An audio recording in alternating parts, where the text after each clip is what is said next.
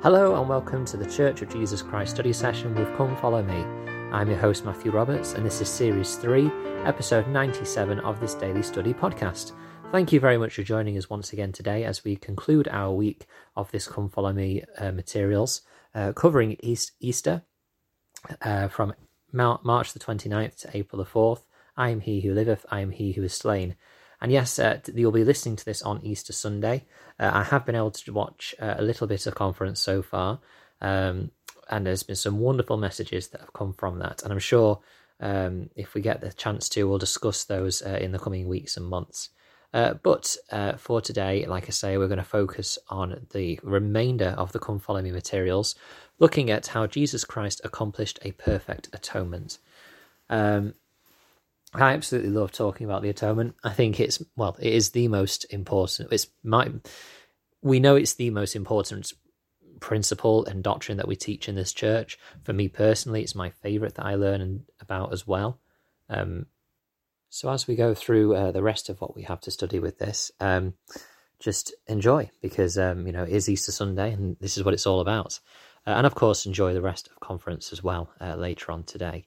Um, in Doctrine and Covenants 45, verses 3 to 5, it says, Listen to him who is the advocate with the Father, who is pleading your cause before him, saying, Father, behold the sufferings and death of him who did no sin, in whom thou wast well pleased.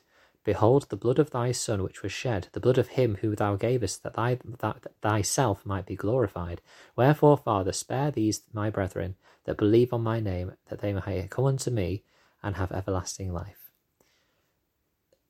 this is, you know, one of the most beautiful sections of scripture, I think. I mean, there's so many beautiful sections of scripture. We say this very often, but um, just being able to hear the way the, the the Savior will advocate for us, and let's not forget that our Heavenly Father wants us to also receive these blessings. I think again, as previously mentioned, we we paint our Heavenly Father in a in a just and orderly light, um, demanding that justice be done. Uh, and I think that whilst obviously justice has to be done, our Heavenly Father also wants as much mercy as possible to be given to us. Um, and I love how in verse 4 it says, Look at the sufferings and death of him who did no sin.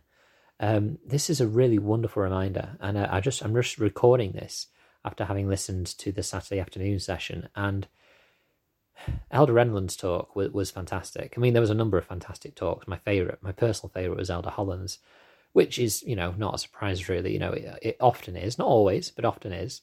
Um, but for me, actually, you know, Elder Holland's talk about hope during very difficult times. I mean, the latter half of his talk did did speak specifically to issues with abuse, and rightly so, because I think, you know, the COVID nineteen pandemic with the um, you know the things it has brought us, um, you know, and medically it is awful, but actually there's been a, a rise in cases such as abuse as well, and is really, really sad uh, and disheartening and dis- soul destroying to, to know that. Um, and so, whilst he focused on that in the second half of his talk or so, I loved the first half in the fact that he said COVID 19, you know, is one example, but there are many ways in which people are suffering at this time. And I'm very aware of that personally too. Uh, but he talked about the hope that Christ brings, and I just thought it was a wonderful talk. Um, but Elder Renlund spoke about um, justice and how you know, someone asked him on a trip he was in in Rwanda, you know, if there was a loving God, then why would he have let, in his case, this genocide happen, which happened in Rwanda, which is, you know, awful, awful um, things to hear about. Um, and Elder Renlund talked about, you know, how, yes, that was completely unjust, and those that suffered will be blessed and they will be given that kind of their recompense and their relief uh, later on. Um, but the most unjust thing that has happened is that the Saviour, who was the only perfect being to ever live, suffered for everyone and died for everyone, um, even though he did no fault. Uh, and I think that you know recognizing how perfect that is for him to have performed that atonement um, is it's enlightening. It is it is so so supportive and loving that that he would do that for us because of anyone to have had the um, the right to have lived a happy and peaceful and comfortable life. It was him, you know. He was the only one that made, that did no wrong, um, and yet he went through everything uh, for us, which was wonderful. In Doctrine and Covenants section 76, verses 69 to 70, um, it talks about again how the Saviour makes us helps us become sanctified. It says, These are they who are just men made perfect through Jesus, the mediator of the new covenant, who wrought out this perfect atonement through, the shedding of his own blood. It is a perfect atonement that our Saviour has performed for us.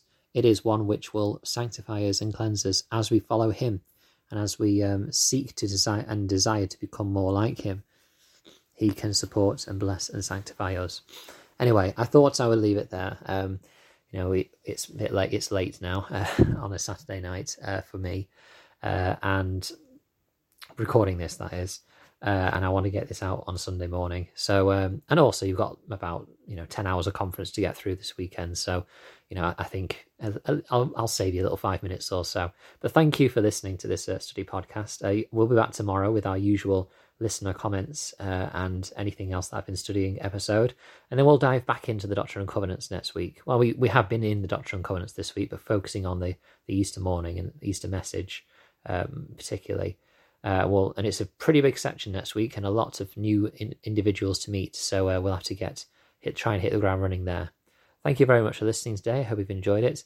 Please do subscribe to the podcast. Uh, you can follow us on social media platforms and you can uh, leave any comments on the Facebook group or email ldsstudysession at gmail.com. Thank you for your time, and until we meet again.